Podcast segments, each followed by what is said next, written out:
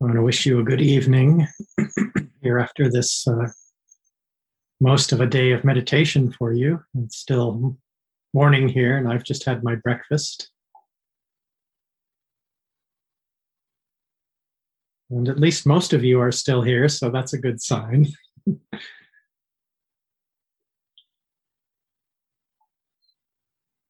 was looking over the retreat description just now.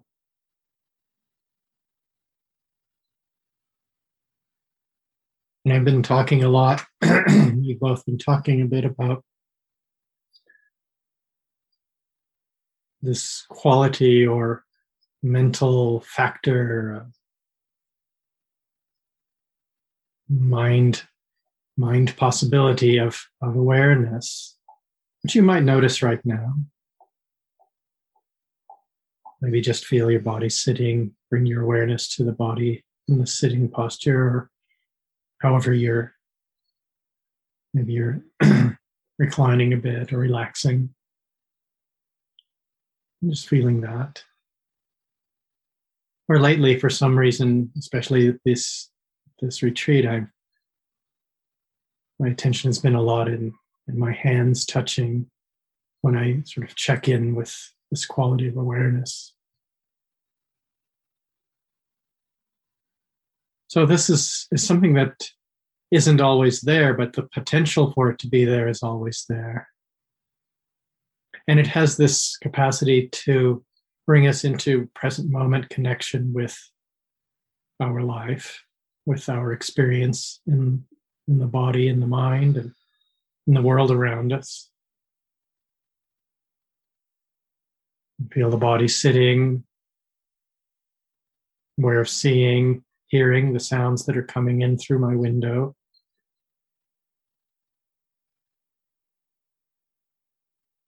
And simple and direct. And so in the description, I said this awareness allows us to open to and connect with the truth of each moment. That might sound like something special and not just the simplicity of feeling your hands touching or being aware of sounds, the sound of my voice. But it's really just that. But then, of course, when we show up for these experiences, simple, mundane, nothing special, sound of my neighbor working on their their garden in some way. I don't know if that's if you can hear it. I hope not. I'll have to shut the window. Okay, good. or feeling my hands touching or my feet on the floor. That's nothing special. Although there are things about nature that are revealed through these simple everyday experiences, deeper things, you could say, or more subtle truths, subtle aspects of reality. And so then the next part of the retreat description says this as we gain confidence in the mind's ability to recognize this natural awareness, we begin to re- release the burden or the weight of trying to control, manipulate, or fix experience so that it meets our ideas of the way it should be and relax into the truth of the way it actually is. Now, if I were if I were writing this now, I think I would say as we gain confidence and trust in this awareness to recognize confidence in the mind's ability to recognize and trust this natural awareness because in a way i think that's a lot of what we're we're doing here is is finding this quality of mindfulness this mindful awareness seeing that it's something that's trustworthy and reliable more reliable perhaps than than all of the different changing experiences we might have. And so this evening I'll, I'll speak to this somewhat indirectly, perhaps, but also touching on this, this sense that somehow through this trust and awareness, we release this burden or weight of trying to control and fix and manipulate the conditions of our life so that they're they meet some ideas of how we think it's supposed to be and, and this sense of relaxing into the truth of the way it actually is. Maybe some pointers towards that kind of that that understanding what that might mean. So i think i might have mentioned i can't remember now uh, but i think i mentioned or one of us mentioned that that we draw the instructions for meditation from a particular teaching of the in the uh, what's called the Pali texts, the, the collection of teachings of the historical Buddha referred to.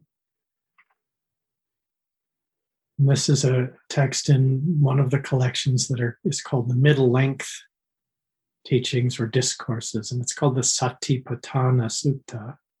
I'm sure many of you are heard of it or know it. It's very beloved, and in places like Burma and Thailand and in Buddhist countries, Theravada Buddhist countries, uh, a lot of people memorize it and, and will chant it, will repeat it. It's a very beloved teaching. And the word satipatthana is, like so many words in the Pali language, made up of two, two other words, two shorter words. So the word for mindfulness is sati, spelled S A T I, sati. And then the word upatthana, which gets combined to make satipatthana, means establishment. And so, usually, often the word satipatthana, it's been the way I first learned it, it was translated as foundations of mindfulness. But the literal meaning is establishments of mindfulness. And I like this way of translating it because to me it it emphasizes the the establishing of the quality of mindfulness of awareness that that's what's important it's established and so there's the emphasis on that rather than on the object so the key to the practice is this quality of mindfulness. This is the uh, the key that opens the door to the Buddha's teachings and um, points to the fact that anything that arises can serve as a vehicle for insight. This is important, really important for us to uh, remember because, you know, a lot of things in our experience. So you've been sitting maybe a lot or at least some today sitting in meditation practicing meditation and in walking posture and sitting posture and going through your day and you probably had a range of experiences and some of them seem okay and some of them seem really nice and some of them are not very pleasant and some of them you don't like and some of them seem like they're a problem and it's that whole range and in terms of our emotional life we have all the range of joys and sorrows and good times and difficult times. And that's just life. Life includes all of that. but in meditation, we can often feel like certain kinds of experiences are problems, they're in the way. They're keeping us from meditating. But in this way of practicing, there's the understanding that nothing that arises as is inherently a problem. And so there's this the thing reason this is really profound and, and important understanding is because it it can help us to release the tendency to see certain things as wrong or bad or something that shouldn't be happening or as in the way. Because with this practice, there is this implicit understanding that if it is in the way, it is the way. Does that make sense? If something seems to be in our way, that's actually the way. it's the way is through, not somehow around. We don't get to go around anything. So that takes delicacy and some some skill that we develop over time. But it's really important um, to have this attitude. If this is in my way, it actually is the way. So that way, everything that arises is not only included in the meditation, but can be seen and understood to be the very vehicle for our understanding to arise, for insight to arise. And so this touches into this uh, part of the description where, where it says it relieves us of the need to try to control our experience because from the perspective of, med- perspective of meditation, all, all things that we can experience are, are the same or equal because what we're interested in are what we could call the characteristics or qualities that are part of any experience, whether it's pleasant or unpleasant, whether we like it or we don't like it. I see a very young yogi just showed up in one of the pictures. a very, very young one. Makes me happy to see very young child. So, this is actually, to me, this is a real great relief and also kind of personally empowering because if if our meditation and our practice and our freedom and ease and contentment and the peace that the buddha was pointing at is dependent on having things be only a certain way on having a certain experience or achieving a special state of mind or something then then what happens when that's not there and we can't get that to happen or when it goes away? Then there's a problem and we have to fix it. And so we have this endless task of trying to fix and manipulate our experience so that it's only a certain way the way we want it. And there's there's no real freedom there. And the buddha didn't have that capacity. He didn't get to say let it only be this way or that way. He had all kinds of he had his range of good days and bad days, and there were days when people his his jealous cousin tried to kill him by having him getting a mad elephant to try to run him down, or people who had spread rumors about him uh, engaging in you know inappropriate behaviors, uh, chasing after other people's wives or all kinds of things. You know, he had those kinds of experiences where his his reputation was uh, questioned, and he had physical problems. He had chronic back pain. Um, so he he had the kinds of things that come to us in a life. You know, if we have a mind and a body and live in the world, then we get the range of joys and sorrows, or uh, one I forget, maybe it's the Japanese, the Zen tradition, or the Tibetans talk about the 10,000 joys and the 10,000 sorrows. That sounds more like the Chinese Chan, uh, more like a Chinese saying life is composed of the 10,000 joys and the 10,000 sorrows. And so the, the freedom that the Buddha was pointing to is not through gaining some kind of control to have things to only get the 10,000 joys it would be nice.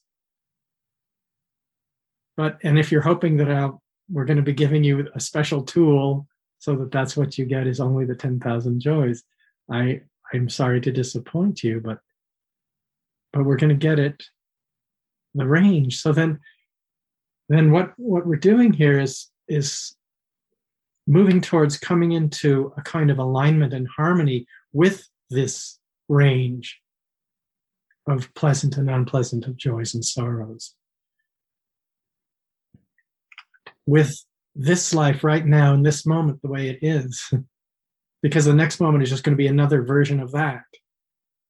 It's not going to suddenly get way, way better. So it's in that relational field, that's where freedom is found, is in the relation to experience, not in the controlling of experience. So we're not here to get something we don't have. We have everything we need and have everything we're ever going to have. And we're not here to go somewhere other than where we are. We're not going from here to there. We're going deeper into here, more deeply into here, right here, right now. So I want to say a little bit about this, this teaching in this uh, of the Satipatthana Sutta. It's very detailed meditation instructions. It's the, the most detailed set of instructions for insight or vipassana meditation in the entire Pali Canon. And and this and it's framed in these four four establishments of mindfulness, as I just defined it. So it includes, but it includes everything. It's just kind of puts it into these sort of ways of seeing all of our lives. So that's a cool thing is that it doesn't leave anything out. And so you don't have to remember this or worry about it because if you just are mindful, it happens by itself. But these four uh, ways that we look at experience are I'm going to just say, give a brief, um, a little brief uh, overview of this teaching. There's mindfulness of the body, so the physical form, mindfulness directed to that mindfulness directed to uh, what is called feeling tone, or the Pali word is Vedana. And Vedana means very specifically the quality of something being either pleasant, agreeable and pleasant, disagreeable or unpleasant, or neither one of those, which we could say uh, neutral, neither pleasant nor unpleasant. So it's that very specific aspect of, of anything that arises. So, for example, right now, my neighbor is using a motorized lawnmower to cut their grass. And I can hear that sound. It seems like maybe it's not coming through too badly to you. And if it is, I'll shut my window. So, that sound, to me, it's neither pleasant nor unpleasant. But that's my experience. If you were sitting here with me, you might find it unpleasant and there might be somebody somewhere who would find it pleasant. I might even find it pleasant if I were meditating and my mindfulness is really there's a chance I could find it pleasant, but my experience of it is neutral. Right? It's not in the sound, it's in in each of us. It's not the same for any one of us. So I, I won't go into this too much. Maybe I'll talk more about it in the morning. I think I'll, I'll say. But anyway, it's that quality. Then the third foundation. So that applies to everything. So that includes everything everything has that feeling tone. We don't always see it, but some examples, like if you let's say that um, you have a something to eat that is really a favorite thing, or maybe a dessert, a dessert you really like, and you have a bite of say say you really love ice cream and you taste some, that experience is probably very clearly pleasant. Or say that it's um, or you eat something that you really hate when you accidentally take a bite of something that you know you just don't like at all then that the unpleasantness of it is very clear to you and then the things that are neither of those we tend not to really notice we tend just to not to notice those things and then the third uh, establishment of mindfulness is called mindfulness of mind the word in pali chitta chitta means kind of mind, but also heart. So it's the emotional um, side of things as well as the, the thinking mind. But what this is, is really the quality in the mind, like the weather report of the mind. So it's it's a very simple uh, thing of knowing if the mind is uh, scattered or collected, if it's calm or restless, if it's awake or sleepy, if it's uh, broad and open or narrow and contracted, if it's concentrated or unconcentrated, and so forth. So it's just knowing it's like this. This is how the mind is. So you might just check right now. What's the mind like? You know, maybe it's uh, bored. Maybe there's a feeling of boredom and restlessness. This is the mind affected by boredom and restlessness. Maybe it's interested, maybe dull. So it's just kind of not not so much the contents, but the yeah, like the weather. I think it's like the weather. It's stormy with a cloudy with a chance of rain. Bright and sunny, so forth. And then the last one is mindfulness directed to what are called dhammas. And this is kind of more like um, seeing patterns of experience, or seeing, um, seeing, looking at experience through a certain kind of a lens, you could say. And it includes such things as um, a lot of the teachings of the Buddha, but seeing things in terms of the presence of, of uh, something that gets in uh, what we'd call a hindrance, or um, seeing uh, you know the mind in terms of context at the different sense doorways, um, at the eyes, the ears, the nose, the mouth, and tongue, the body, the mind. So um, again, I don't want to go into it, but the, the important thing to know is that these four satipatthanas include our entire experience. There's nothing that is left out of that. And if we're practicing mindfulness, they, they do themselves. We don't have to do them. So don't think of it as, oh, now I have this big project of not only remembering what these are, but then working my way through them. It's not really like that. Um, okay, for example, if I sit here and I feel uh, my hands touching, then I'm mindful of the body and sensations there, pressure and coolness and tension. And then mindfulness becomes aware of the sound of the lawnmower. Let's say at this moment that strikes me as unpleasant. So there's uh, the feeling tone. And then I notice contraction in the mind, the mind re- saying, I don't like that, wish he would stop. Okay, that's the third foundation. And then I might realize that that aversion is also um, falls into the category of what are called the hindrances, which is in the fourth foundation. So then I've, without trying, they're they're all four there. so it's kind of like that. So I want to talk a little bit more tonight about the first of these, the the arena of uh, the body, mindfulness of the body. There's a teaching in one of the collections called the Kaya Gatasati Vagga. Vagga means, know what Vagga means. Discord. It's another word for a teaching or verses. Kaya is the word for body. Gata means gone. And sati, mindfulness. So that word kaya gata sati is literally body gone mindfulness. Pali arranges words in that order, or you could say mindfulness gone to the body. Kaya gata.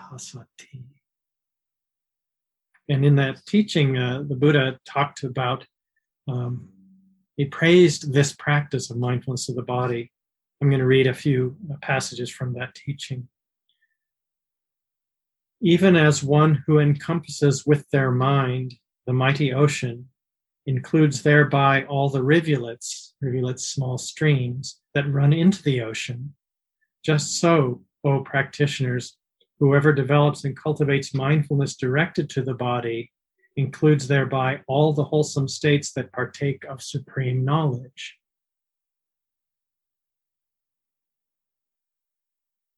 One thing, practitioners, if developed and cultivated, leads to mindfulness and clear comprehension. What is that one thing? It is mindfulness directed to the body.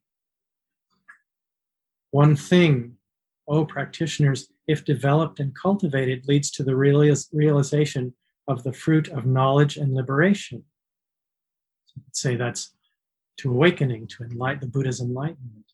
What is that one thing? It is mindfulness directed to the body. So basically saying, this is a good practice. This leads you to freedom, to deep insight, understanding. So, okay, that's good. It's worth exploring this.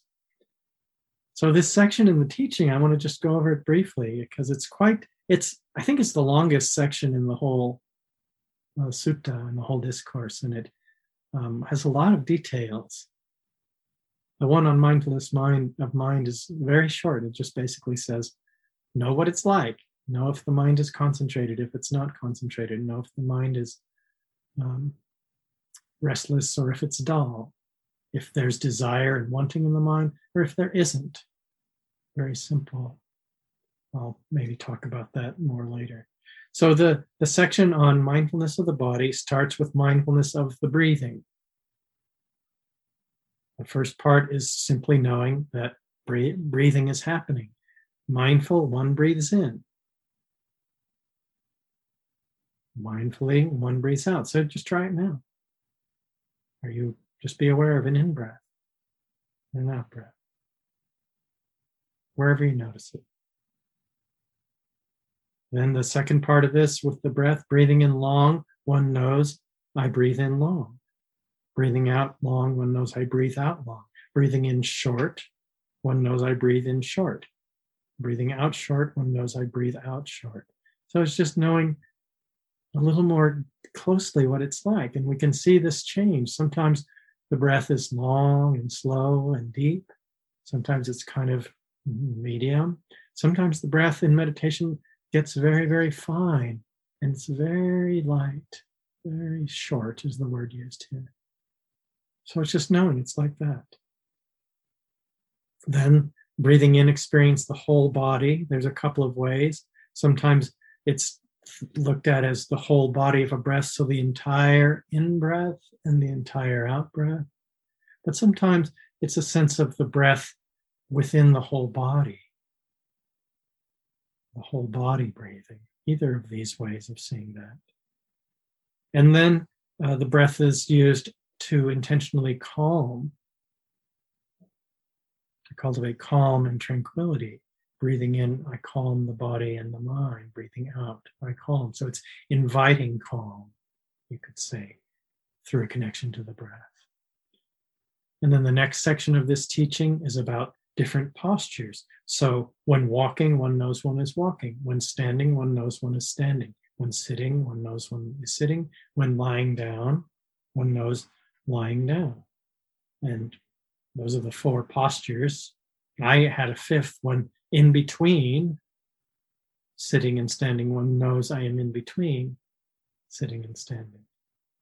I'm in between standing and lying down, for example. So it's just knowing body's like this. So right now, I know I'm sitting and I know that I'm sitting. Very simple. Then the next part is about activities. So going forward and coming back, looking ahead, looking away, looking behind, flexing and extending the limbs. So I'm bending my arm, I'm extending my arm. Wearing clothing, Mindfully, I am aware I'm wearing clothing. Eating, drinking, tasting, using the toilet, defecating, urinating, going to sleep, waking up, speaking, keeping silent. So it's just mindful of daily stuff, walking around, doing stuff. And then there's the parts of the body. And in this ancient uh, teaching, the body was seen in terms of 32 parts. So that began with the hair of the head, the hair on the body, the nails of the fingernails, the teeth, skin, internal organs, fluids in the body, blood, and so forth. So there were these 32 parts, and one contemplates the body in terms of the, the different parts that make it up. And there was a way of seeing it in terms of what are called the elements. And, and the body was seen as composed of earth element, water element, fire element, and air element. And that sounds kind of old fashioned, and we might not um, really think of it that way, but I'm going to talk about that actually to some extent uh, this evening. But it's it's really these um, direct experience of of the body. So I'll go into that more we then i'm continuing through this teaching one contemplates the body in terms of its nature to decay so traditionally one would go might go to a place there were what were called charnel grounds there were where bodies were left to decompose, to d- decay. And one would contemplate that and say, okay, there's, I see this, this body. This is the nature of, of these bodies, and and it's true for my body. At some point, it will decay in that way. I remember some sometimes someone uh, sent me a, a short video. It was a time lapse, so thing speeded up time lapse of a decaying uh, body of an animal that was in the woods. I think it was a, a fox. And at the beginning of the video, you could see the shape of the body of the animal and the ears and the tail, and it was the fur, and it was looked like a it looked like a fox. And then it went through this over a course of a minute or two. It changed completely in in this process of decaying, and by the end of the video, there was just some earth there, and a plant was sprouting up through the earth where the body was. So it was just showing, okay, that's the nature of things. Things made of this this kind of material, they are of the nature to decay. And the last part of this teaching is basically very, very simply just knowing that there is a body. Just right now. Okay, I can know there is a body. And the way we experience that is all kinds of different ways. We can look at the form of it, we can feel the sensations there, and so forth. So I, I, I want to talk a little bit more about this aspect of the body, way of looking at the body as in terms of these element, the elements of earth, air, fire, and water, because um, this is very, actually, very um, kind of profound shift of the way we see the body.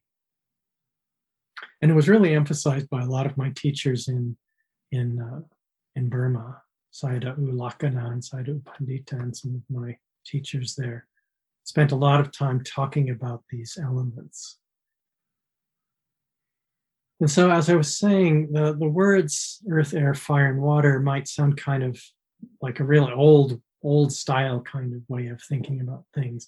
And, and it's important to uh, understand that what these, these words point to our direct experience. So, I'll go through these. So, the earth element, it's called pathavi. Pathavi dot, dhatu means element. Pathavi has the way that shows up in our direct experience are um, ex- are things the experience of something feeling very solid or hard or textures of smooth textures and rough textures uh, that kind of thing. So solidity hardness softness roughness and smoothness the water element, Apo Dhatu, has characteristics of fluidity, flowing like water in a stream or like a tear moving down your cheek. Or cohesion, a stickiness, glueiness. So, um, uh, like, yeah, sweat or tears or water moving a stream or a river. That, and also it, holds things, it binds things together. It's uh, feels sticky. It's like, um, well, I'll, I'll I'll do a guided meditation in a little bit, but it's what holds the the body together. so the the people who study these things would say that the body, um, human body, is composed a lot of water. Um, newborn babies are almost and really young babies are about 75 or 80% water. And people like me and we're getting older, we've gone down to maybe 50, 55% water. We kind of dry out as we get older. So, so you're, you're all somewhere in that range. But that's still a lot of water, at least half. And if you took all the water out of my body, there would just be a pile of dry pieces there you could sweep them up and, and take them out, put them in the, in the dust bin. Or you could add water and try to put them back together. But I don't know if you get one of these, you, you'd get just a ball, a ball of stuff. But it glues it together. So, like when you mix water with flour or with dust, and you could get mud, or or uh, if you're baking something, it glues it together. And then the fire, Tejo Dhatu, is not so much fire as it is the range of temperature. So it's the range from cold to hot. So all of the range of temperature. So we experience that directly in the body. Someone reported feeling a lot of heat in the body recently. Sometimes we'll feel coolness. And then the air or wind, Vayodhatu, it shows up as movement, as pressure, tension, and vibration. So you've we can uh, feel it directly. Just notice the uh, movement of the breath, and you can feel maybe put your hand on your belly and you can feel that pressure growing and there's tightness. Or if you think of it like a, if you blow up a balloon, put air inside it and it fills the balloon and there's that, that tension there, the movement and the tension. So let's do, a, let's spend just a moment with this, with, uh, we'll do some direct experiencing of these, of the body in this way. So you can sit, maybe with your eyes closed might be uh, good, but you don't have to do it that way and just sit relaxed. Not going to be a big project here. And let your attention come uh, into your mouth and very gently touch your teeth together. You can feel, feel the hardness of that. Hardness there. Now let your tongue run over the, the biting edge of your teeth or the in the back, the part, the teeth that chew, and you'll feel uh, rough, rough texture there. Roughness. And if you move your tongue across the, the face, the front of your teeth, you can feel a smoothness. It's very smooth. Those are all aspects of what we call the earth element. Maybe it feels kind of the solidity of, of the teeth in there. And then maybe notice the, I can notice a, a water element, saliva in my mouth. I need to swallow now because there's there's a lot of it. I'm going to swallow. There's that the movement of the water, the flowing there. And also now just gently touch your tongue, wet, wet your lips a little bit, just a little, and then kind of close them together and squeeze just a little bit. And then pull your, open your mouth. And it might feel a little bit sticky. Feel that stickiness in your lips. Put them together and pull them apart. So that's the, the stickiness, the glue, the cohesion of the water element. Now, maybe bring your attention Mm-hmm. maybe to your hands or or maybe still in, in your mouth and you you might notice some feeling of warmth or of coolness. Maybe if you breathe through your mouth, that's one way you might notice. When I breathe through the mouth, I feel a coolness there. When I breathe out, I can feel warmth. The air goes in cool, comes out warm. Or maybe with your hands touching where they meet, where one rests in the other, there might be a feeling of some warmth there, or some other place in the body where the clothing is and it feels warm, or the, the breeze, a little breeze of breeze or air touching the skin feels cool. Warmth and coolness, that's the fire element. And then again, the we already sort of checked into the movement of the breath. We feel the movement there and the pressure and the tension in the belly. Letting the hand rest on the belly, letting the breath breathe itself.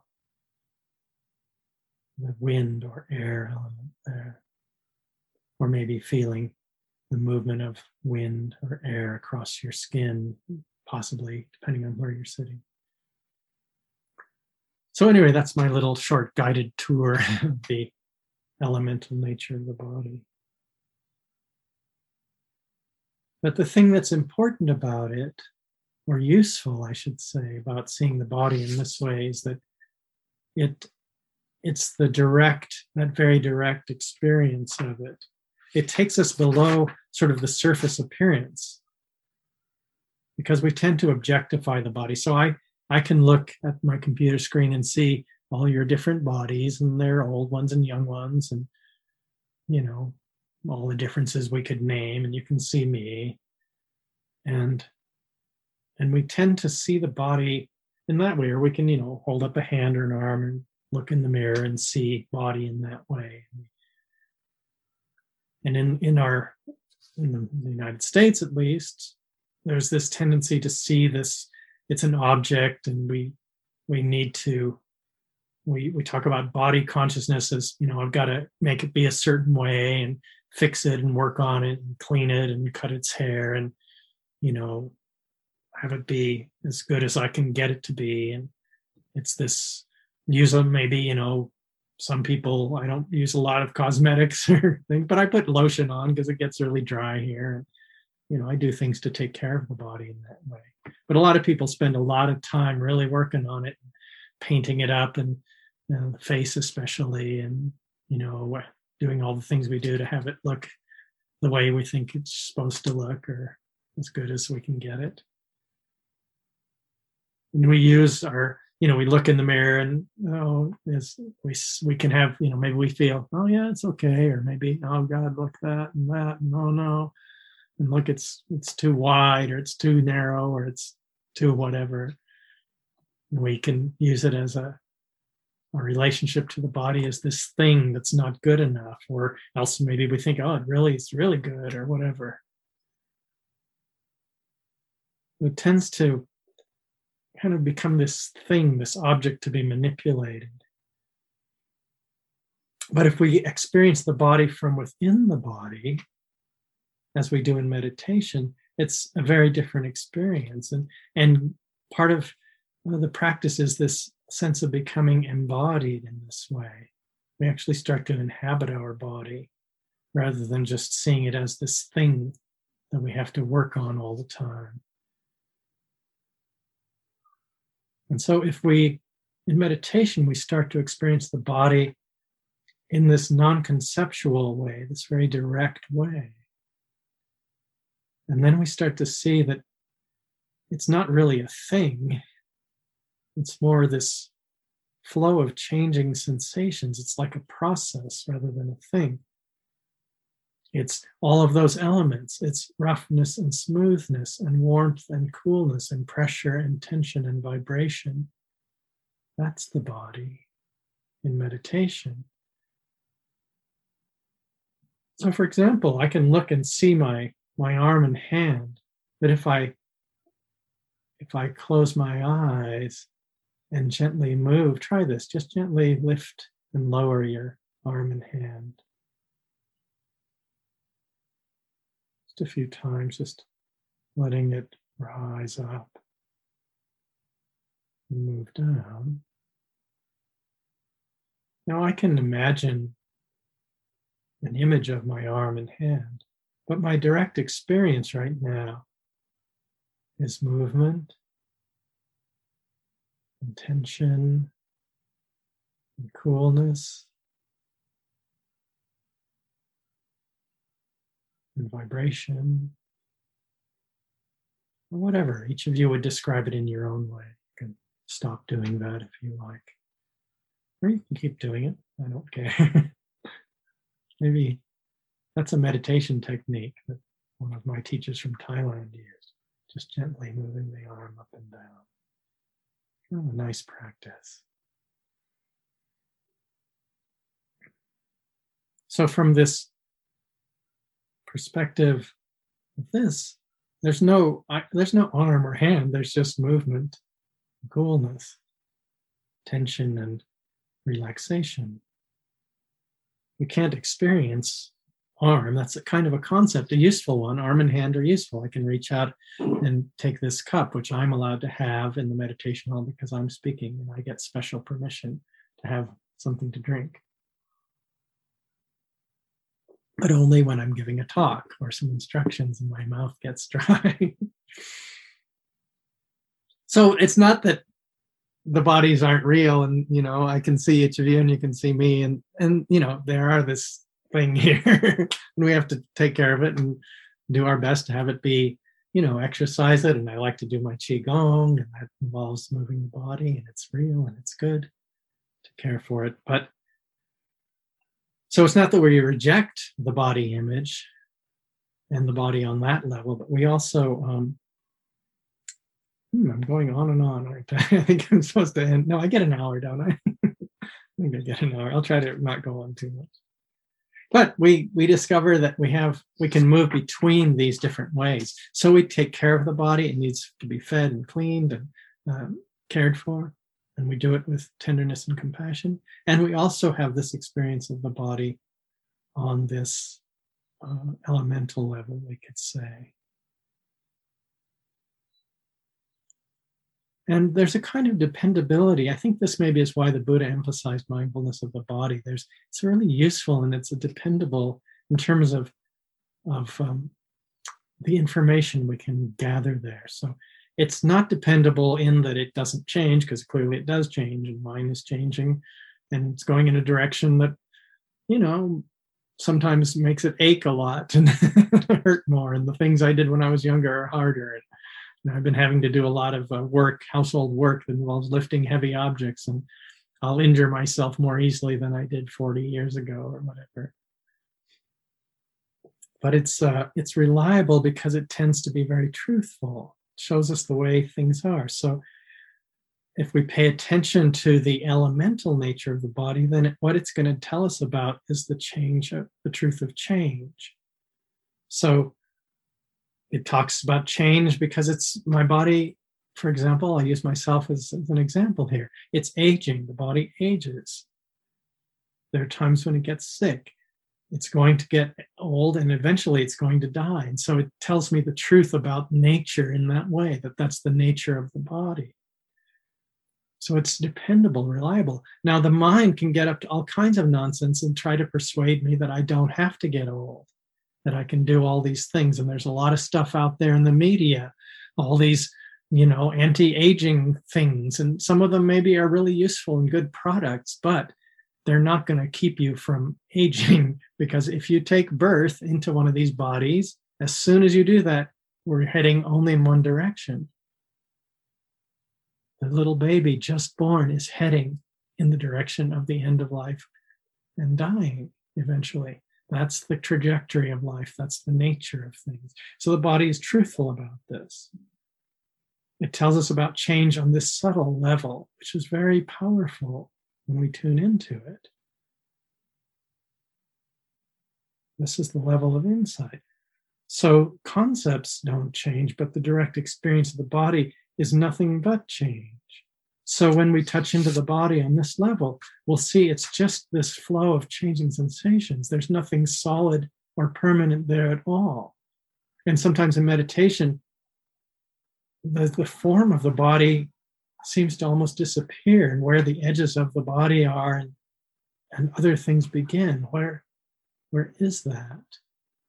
It's just this flow of tension and tingling and warmth and coolness, and it's in constant motion. And sometimes it seems to be changing so rapidly that it's just like this subtle field of vibration.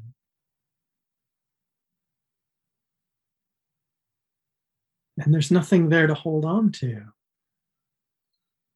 So, a pleasant sensation in the body is just that, and it's fine and great, but it doesn't last. An unpleasant one, the same. So we see that there's nothing there that we can hold on to as the source of our lasting happiness. No pleasant sensation, no pleasant experience. We see that it's it's happening, it's changing and happening by itself. It's not that we're doing it. We're not in control of it. We're not in control of its tendency to age. We're not in control of the feelings and sensations that are coming there. Those are born of causes and conditions. The body ages and dies because that's uh, the causes and conditions are there for that to happen. That's the nature.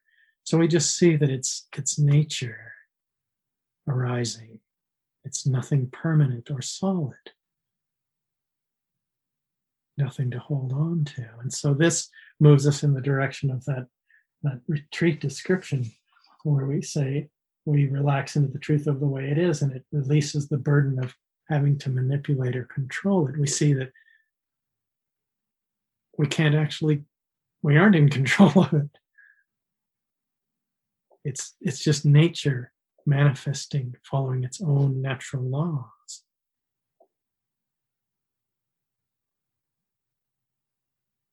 Seeing the body in terms of the elements is interesting in terms of our, our tendency to claim ownership. So, talking in this way, it doesn't mean that I don't have a body and I'm not going to take care of it be kind and work, you know, I'll do that. But there's this other level of understanding of the body also. We see it's not mine, it's just nature. it's just a natural process. And seeing in the terms of the elements is really powerful. So is am I hardness? Am I roughness? Am I movement? Am I heat? Am I cold? No, these are just just nature and they're the same thing. The body is the same as the rest of the world. If i go out and i i touch my fingernails against a rock that's hardness. Well that's the same as that touching my teeth together. That's just hardness. I'll feel warmth if i stand in the sun coolness in the shade. If it rains i'll feel that water flowing that's the same internally, same externally. So we see these elements comprise physical matter internally, externally. It's all just nature. And of course, the scientists will tell you that it's all the same stuff, right? It's just arranged in different ways.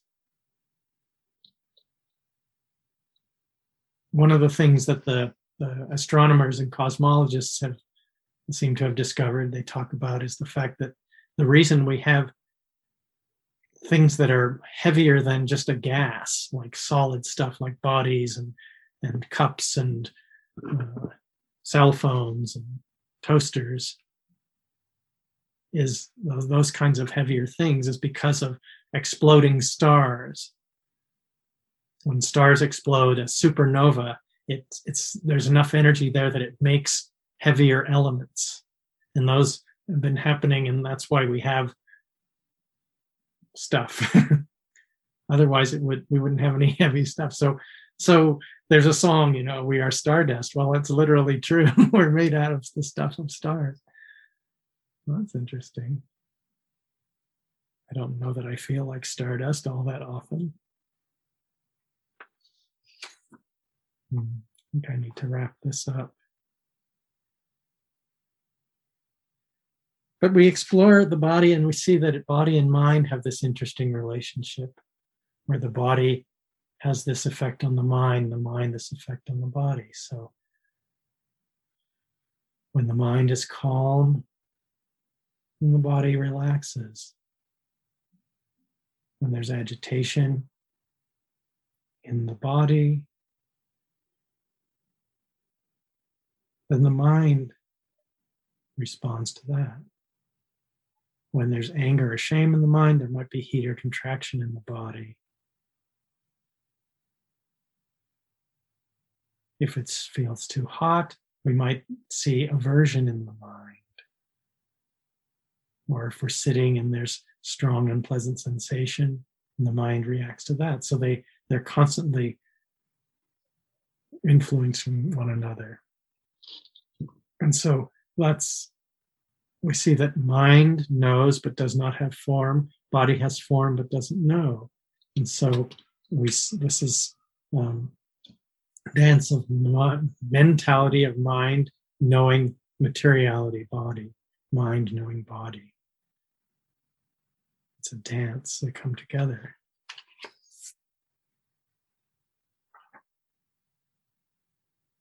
And so we start to explore our life in this very direct way. And we can use mindfulness of the body as this very useful tool to start to see the subtle nature of all things. It's a doorway into seeing the nature of all experience, all of our life.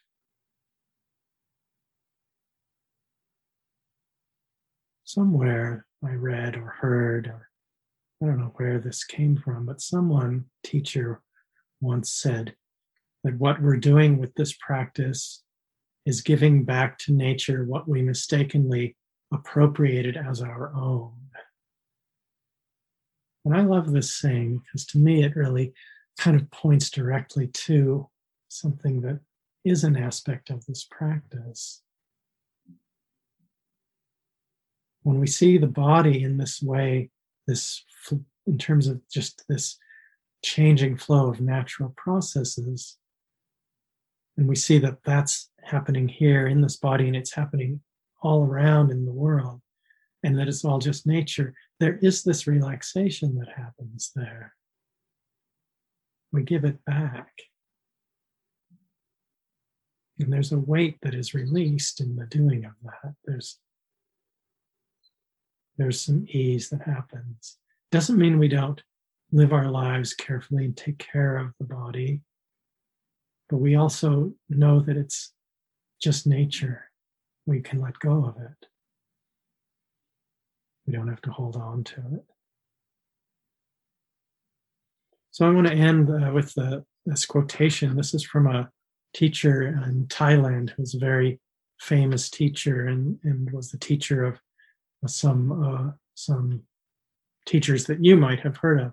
This was the, the monk who was the teacher of Ajahn Chah, who was a very famous um, monk who, um, the, the Amaravati, uh, Ajahn Sumedho and Amaravati Sangha, um, that lineage, that tradition.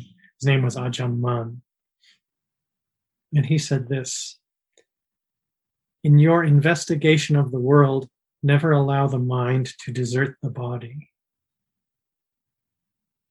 Examine the body's nature, see the elements that comprise it, see its impermanence, see the suffering, the selflessness of the body while sitting, while standing, while walking, or lying down.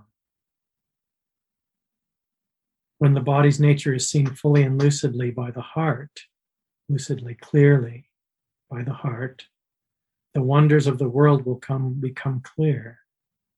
In this way, the purity of the mind can shine forth, timeless and delivered.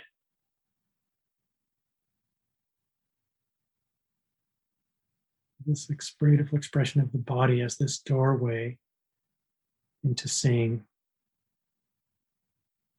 the wonders of the world. I love that the purity of the mind, timeless, can shine forth through this doorway. So I'll stop talking now and we can sit just for a moment quietly and then I'll, I'll ring my, my chimes uh, to end this period of this talk.